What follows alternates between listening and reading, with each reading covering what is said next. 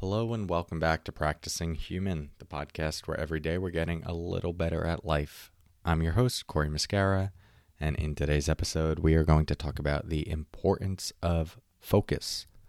More to come on that in a moment. First, let's settle in together with the sound of the bells.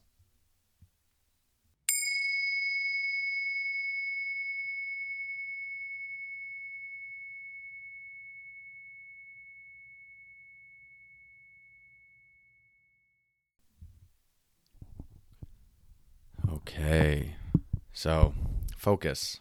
I'm going to talk about it in maybe a slightly different way than you're expecting. When I am referring to focus here, I am referring to uh, stability of mind, which is potentially different than what you're expecting because I think when a lot of us think of focus, we think primarily in like a work context, the ability to direct attention. And that's certainly a part of it, but I do mean it more broadly, like a general stability and groundedness of the mind. And I want to talk it specific talk about it specifically in the context of how it helps us free ourselves from the hmm, onslaught of thoughts and the overwhelm of thoughts. So there's um a quote by Jon Kabat-Zinn, a metaphor he offers that I've always really liked, and he uses it to describe the importance of stability and groundedness when doing something like a meditation practice.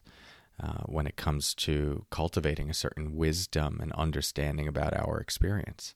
And he says, trying to observe the mind and understand the mind without first developing a degree of focus is like trying to look at the moon through a telescope while standing on a waterbed the slightest bit of movement in your body, you know, moves the telescope. It's just very hard to see what you're looking at. But imagine just taking that telescope, putting it on a flat surface, and then it's like, oh, there it is. And, and really comes into vision. You really can see, you know, the craters and depends on how good the telescope is, of course, but really get a sense of the detail. Well, it's absolutely the same way with the mind. And why do we meditate in the first place? I mean, a lot of us have our ideas that it's primarily about relaxation, stress reduction. Those are purely byproducts of like real meditation. Meditation is designed to bring your attention closer to your experience so you could develop wisdom about experience. What is wisdom? Purely an understanding of the true nature of the experience. What is the true nature of the experience? The thing separate from our story about the thing.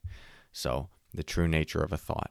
Uh, typically, we might have ideas about thoughts being like, "Oh, this is this is me. This is my voice. This is truth. This is fear." And uh, sometimes we don't even have that much. It's just like in the background, unconsciously operating as us. We just assume that it is me, the voice of me. And so we could, in some sense, call that like a delusion. We haven't looked close enough to really see what this is. If we wanted to get cognitive about it, maybe the first step toward like trying to understand it is like, oh, it's like electrical impulses in the brain. It's just mental activity. All right, well, it's one thing to know that through science by reading a paper about it. It's another thing to have an embodied understanding of the actual experience. And so meditation brings us closer to actually start looking at what is this thing that dominates my life? What is its nature? What is actually going on with it? Is this as personal as it feels? And so to to start getting answers to that, we have to look. And in order to look, like trying to observe the details on the moon, the system needs to be stable. It needs to be grounded. It needs to be steady. Otherwise, we just start looking at our mind or looking at our thoughts, but we're, we're caught up in there. They're so bouncy and we're so used to just going wherever they go that the thoughts themselves, the things we're looking at, end up talking us out of the meditation. It could just so easily come up of, oh, this is stupid, this isn't working. Well, that's a thought. That's the very thing you need to observe. And if you haven't yet stabilized the system enough to be able to see that when it arises, it's just still going to be taken as the voice of truth, the thing that you're reacting to, the thing you're identified with. And so, this is where stability and concentration and focus is really important in a meditation practice. giving yourself something something to focus on, you know, a mantra, the breath, even something that you might be looking at in front of you. What this does is it starts to collect attention.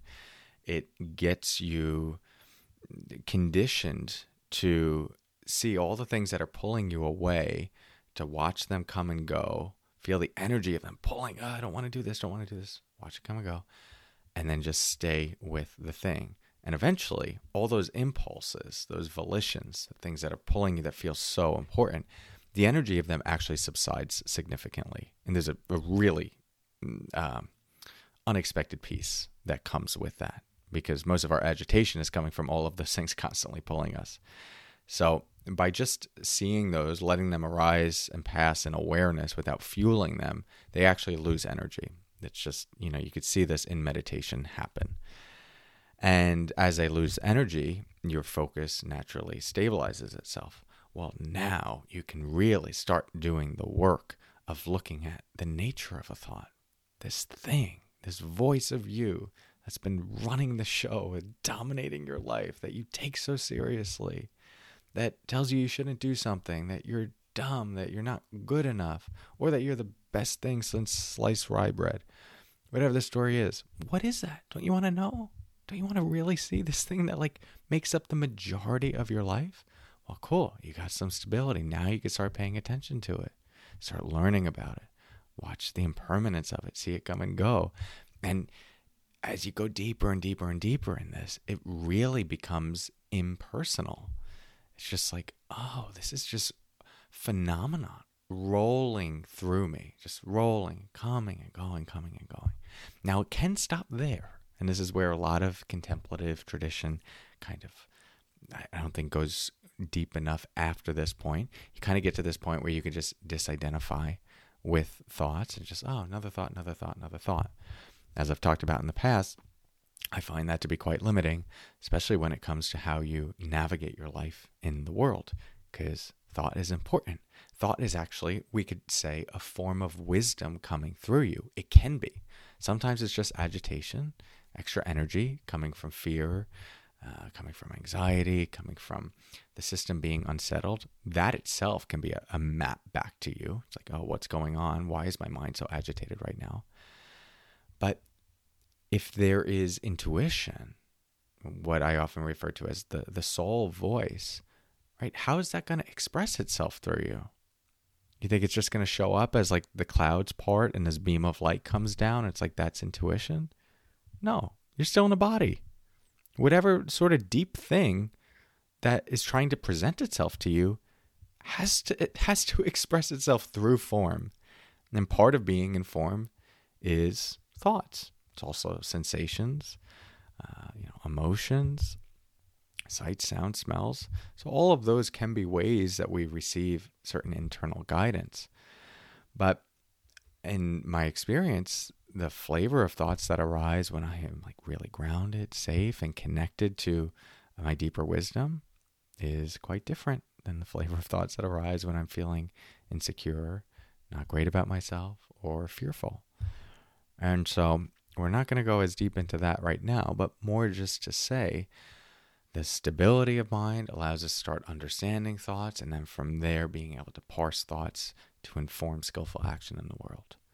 And this is what we've been talking about in a lot of these podcast episodes because this is the the deep framing for the working with thoughts 8-week course that we are starting October 26th starts today, at least the day of launching this podcast.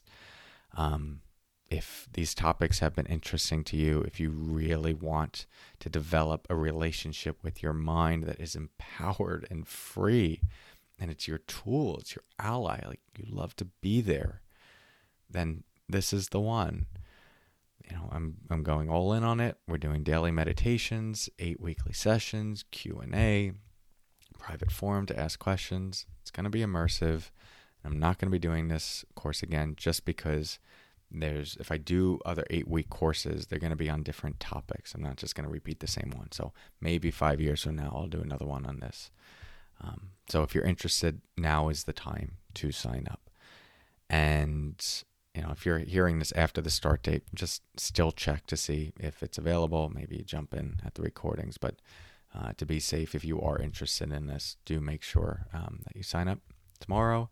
You can join live or you can view the recordings as we go. They'll all be uploaded you know, within a short bit after each session ends. So there's many people tuning in from all over the world Australia, China, New Zealand, all over Europe. And so different time zones, people might be asleep. I get this question all the time, which is why I keep having go into it. You do not need to attend live to join. It's okay if you need to miss sessions or all of the sessions, you get lifelong access to the recordings. So if you're interested in the topic, you want to add it to your learning library, but you're not able to attend live, you can still register, but just make sure you register in time in order to get access to all of that. All right, that's it. All those details are in the show notes, or just go to corymuscara.com forward slash course. I'd love to have you there. Thanks so much for your practice. I'll talk to you soon. And until next time, take care.